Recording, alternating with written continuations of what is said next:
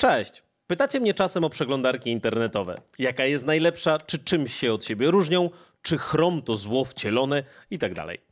Osobiście na moment publikowania tego materiału korzystam z Brave'a, którego bardzo lubię, więc opowiem wam dlaczego. I nie, nie są oni sponsorem dzisiejszego odcinka. A więc do rzeczy. Czy Brave naprawdę dba lepiej o naszą prywatność? Czy ich pomysł związany z kryptowalutami to jakiś powód do obaw, czy raczej niezły ubaw? I czy Brave naprawdę różni się czymś w ogóle od Chroma? Zapraszam.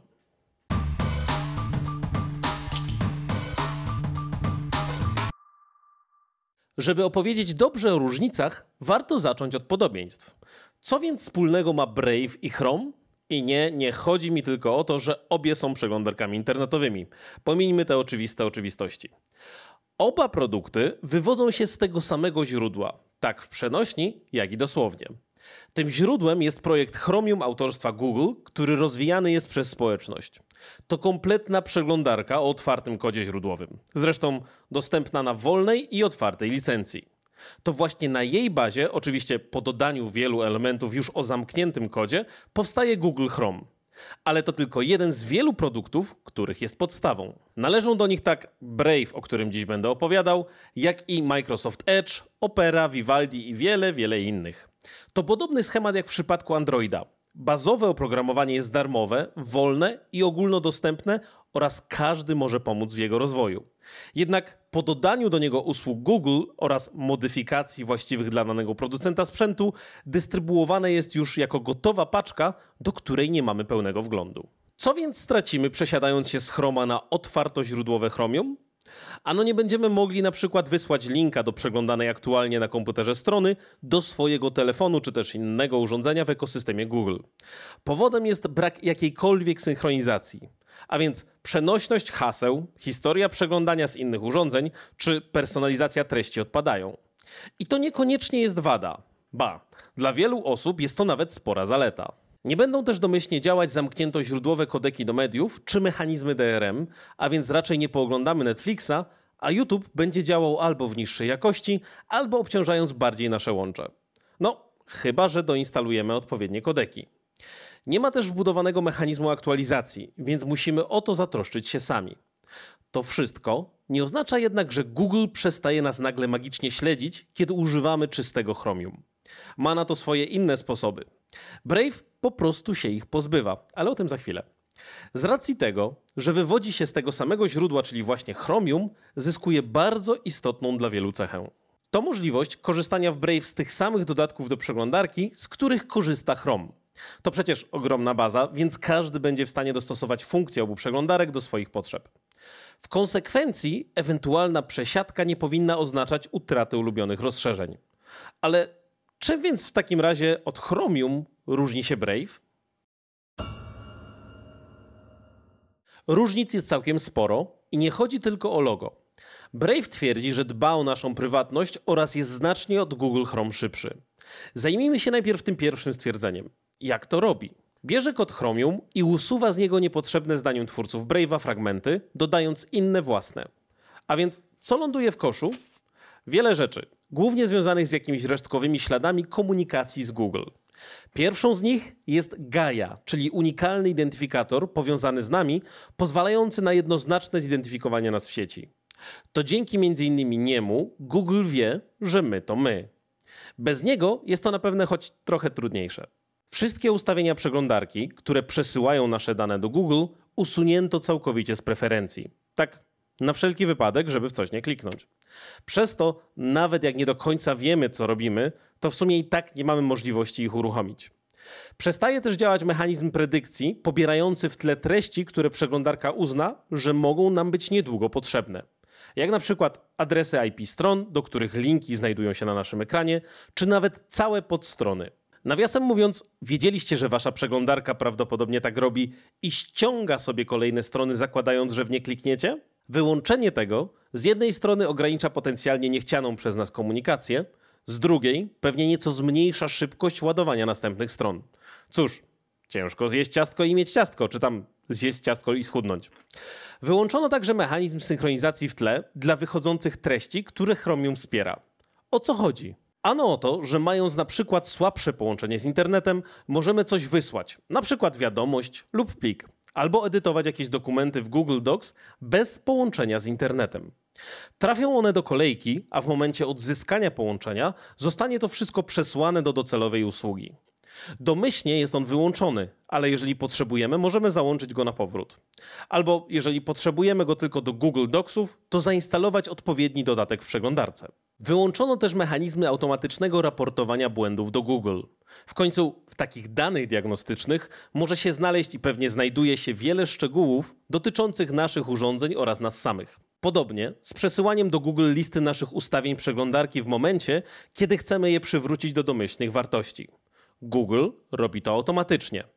Pewnie dlatego, aby wiedzieć, jakie są preferencje użytkowników ich produktu lub powody skorzystania z jakiejś konkretnej opcji. Chociaż to tylko mój wniosek. Zablokowano całkowicie mechanizm FCM, czyli Firebase Cloud Messaging, którym można przesyłać powiadomienia na nasze urządzenia, ponieważ ruch ten przechodzi przez serwery Google, a więc z powiadomień korzystających z tego systemu nici. Służy on też na przykład do synchronizacji zakładek poprzez serwery Google. Można to jednak samemu włączyć, jeżeli brak tego bardzo nas boli. Ograniczone są też ustawienia autouzupełniania formularzy. Kiedy wpisujemy adres lub telefon, normalnie może on być przesyłany do Google celem normalizacji, czyli użycia odpowiedniego formatu zapisu. Brave usuwa tę funkcję. Wyłączono też domyślnie możliwość połączenia z Chromecastem, ale można to zmienić w ustawieniach, jeżeli ktoś z niego korzysta. A, no i kod źródłowy Brave jest w całości otwarty, co dla wielu osób jest bardzo istotne. Wiele innych funkcji uległo drobnym, acz istotnym zmianom. Na przykład mechanizm przechowywania ciasteczek.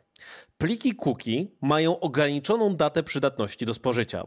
Takie utworzone z wykorzystaniem skryptów tracą ważność po 7 dniach na urządzeniu i po tym czasie zostaną automatycznie usunięte. W przypadku takich, pochodzących z zapytań HTTPS, czas ten ograniczono do 6 miesięcy. Cóż, jest lepiej, ale to i tak niestety niewiele zmienia.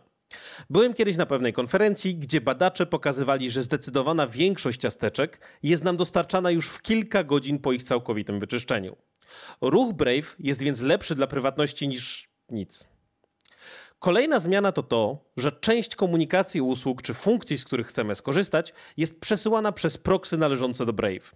I tak, wiem, to tylko przekłada jajka do innego koszyka. Zamiast do Google trafiają do Brave'a. No ale cóż, każdy może wybrać, któremu ze swoich powierników ufa bardziej. Chodzi w tym przypadku na przykład o ustawienia filtra Safe Search, czyli treści, których być może domyślnie nie chcemy oglądać, czy też geolokalizacji. Dotyczy to też mechanizmu cofania ważności certyfikatów SSL CRL. Co to takiego? Chodzi o sytuację, w której na przykład wycieka czyjś klucz prywatny do certyfikatu. Ktoś o złych zamiarach może go użyć, aby do czasu ważności tego certyfikatu podszywać się pod poszkodowany serwis albo odszyfrowywać ruch i podsłuchiwać, co tam wysyłamy. No i mamy duży problem, bo to przecież poprawny certyfikat, ale wykorzystywany w niecny sposób. Istnieje więc mechanizm sprawdzania, czy mimo ważnego certyfikatu powinniśmy danej usłudze nadal ufać. To potencjalnie podnosi nasze bezpieczeństwo, ale możemy nie chcieć komunikować się w tej sprawie bezpośrednio z Google. Brave więc tuneluje ten ruch przez swoje serwery. A dlaczego? Ano po to, aby Google nie wiedziało z jakiego adresu IP wychodzi takie zapytanie, bo może to wskazywać, jaki konkretnie użytkownik wchodził na jaką konkretną stronę. Kolejną istotną kwestią są różnice zaimplementowane bezpośrednio w Brave jako dodatkowe funkcje albo zamienniki tych istniejących już w Chrome i dostarczanych przez Google. Chodzi na przykład o mechanizm zapisywania i synchronizację poświadczeń, czyli loginów i haseł, pomiędzy naszymi urządzeniami wyposażonymi w te same przeglądarki. Brave wykorzystuje do tego swój własny system, aby całkowicie pominąć serwery Google. Jest on oparty, przepraszam za słowo, o blockchain. Jak to działa? Przede wszystkim nie jest potrzebne żadne konto w usługach Google czy Brave. Wszystko opiera się o kody, które wpisujemy na maszynach, które chcemy zsynchronizować. Tak na komputerach, jak i urządzeniach przenośnych. Możemy podzielić się zakładkami, zapisanymi odnośnikami, hasłami, historią, danymi autouzupełniania, rozszerzeniami czy ustawieniami przeglądarki. Dane te są szyfrowane na każdym z urządzeń i przesyłane jedynie w zaszyfrowanej postaci, aby dbać o naszą prywatność. Kolejną z rzeczy, którą Brave dokłada niejako od siebie i która ma podnosić naszą prywatność są tarcze, czyli Brave Shields. Co to takiego? Ano w sumie jest to takie wbudowane w przeglądarkę połączenia NoScripta i adblocka na sterydach. Blokuje reklamy oraz trackery. Kiedy to możliwe, zmienia nasze połączenie na bezpieczniejsze, bo szyfrowane. To w sumie robi i tak większość przeglądarek. Blokuje skrypty i zewnętrzne ciasteczka, które mogą chcieć nas śledzić. Potencjalnie sprawia to, że nie tylko możemy poczuć się mniej inwigilowani, ale też odczujemy poprawę w szybkości działania niektórych serwisów. Dlaczego? Bo wykonywanie takich skryptów zawsze trwa, więc rezygnując z tego, uwalniamy trochę zasobów swojego urządzenia. Ja sam zaoszczędziłem dzięki temu godziny czasu i gigabajty transferu i muszę przyznać, że na mnie taki marketing działa. Celem ograniczenia śledzenia w sieci pewne parametry, które normalnie wysyła się do stron, są losowo zmieniane w stosunku do naszych rzeczywistych ustawień. Mowa tu na przykład o raportowanym rozmiarze ekranu, tym jak przeglądarka się przedstawia, czyli user agencie, zainstalowanych dodatkach i wielu innych drobnych kwestiach. Dlaczego? Bo w ten sposób często jesteśmy jednoznacznie identyfikowani w internecie jako my. To tak zwany device fingerprinting. Dodanie w tym miejscu elementu losowości na pewno znacznie utrudnia funkcjonowanie tego mechanizmu, a tym samym jednoznaczną identyfikację danej osoby. Można to sprawdzić na przykład na takiej stronie jak miunique.org, która w dość prosty sposób stara się zmierzyć, czy nasza przeglądarka wygląda na unikalną. O ile Brave w tym przypadku nie sprawi, że wtopimy się w tłum, to możemy za każdym razem wyglądać jak ktoś inny. A to czasem pożądana cecha. W obrębie tarcz możemy zdefiniować swój poziom paranoi. Od bardzo delikatnego do naprawdę dość skrajnej wartości. I tutaj ważna uwaga. Podniesienie go na wysoki poziom może nawet sprawić, że część stron przestanie z nami współpracować. Tarcze domyślnie też blokują większość reklam, w tym na YouTubie. Przynajmniej na ten moment, bo warto mieć świadomość, że walka pomiędzy dostawcami reklam a tymi, którzy chcą je blokować, trwa cały czas.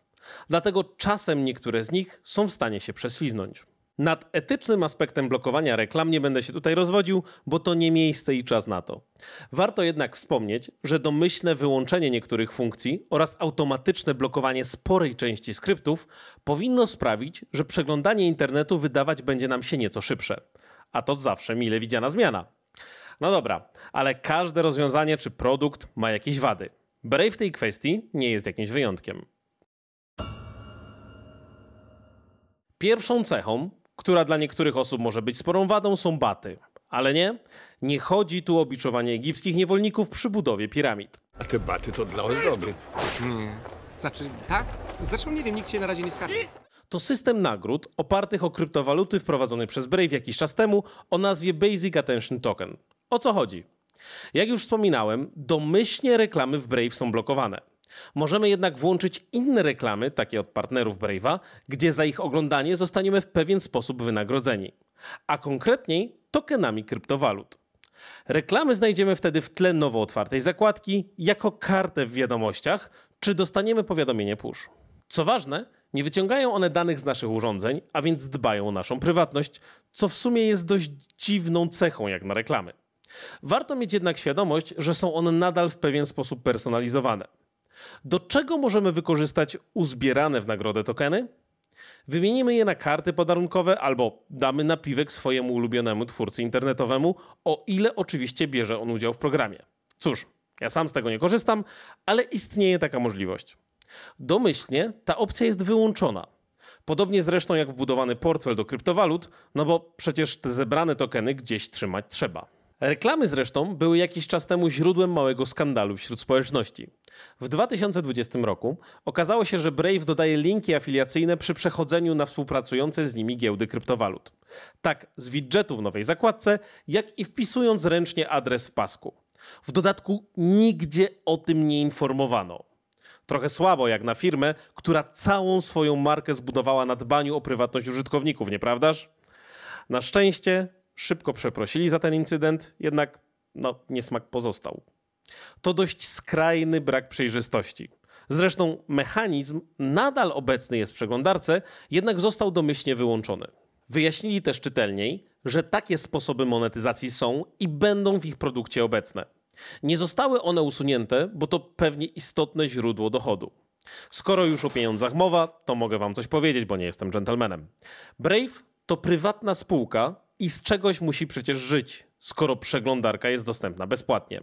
A więc jak się finansuje? Z jednej strony właśnie przez reklamy. Wspomniane linki afiliacyjne czy prowizje od sprzedaży reklam w obrębie mechanizmu BAT. Z drugiej mają też płatne produkty takie jak VPN czy wersja premium ich wideokomunikatora. Wychodzi na to, że płacąca mniejszość finansuje bezpłatny produkt dla reszty, co jest dość częstą praktyką. Sam produkt, czyli przeglądarka, traci niestety też kilka ciekawych i właściwych Chrome funkcji. Na przykład nie poinformuje nas automatycznie, że któreś z naszych zapisanych w przeglądarce haseł znalazło się w jakimś wycieku danych.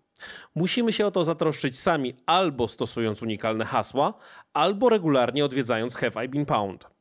Nie wspiera też wielu profili użytkownika, więc jeżeli ktoś korzysta z tego na co dzień, to niestety mam dla niego złą wiadomość. Jak więc widzicie, różnic pomiędzy Brave a Chrome jest dość sporo.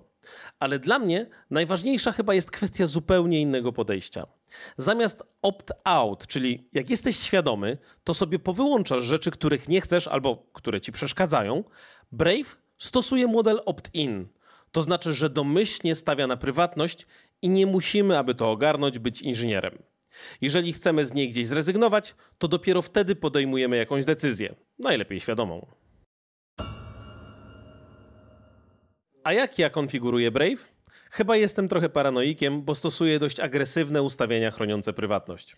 Po pierwsze, zawsze korzystam ze zmiany połączenia na szyfrowane, jeżeli jest taka możliwość.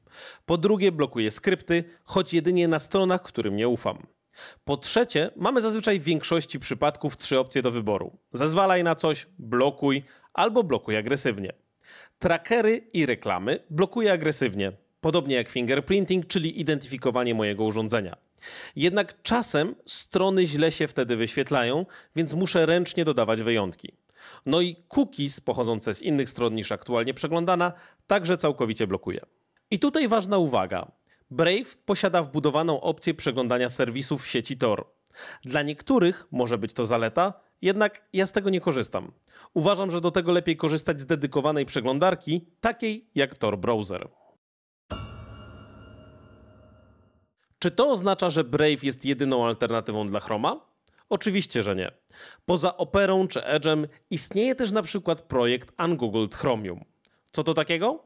To Chromium, czyli baza Brave'a i Chroma, jednak całkowicie pozbawiona wszystkich funkcji związanych z usługami Google. O ile jest na pewno ciekawą alternatywą, to niestety cierpi na tym funkcjonalność. Nie zainstalujemy na przykład żadnego dodatku do przeglądarki ze sklepu Google'a.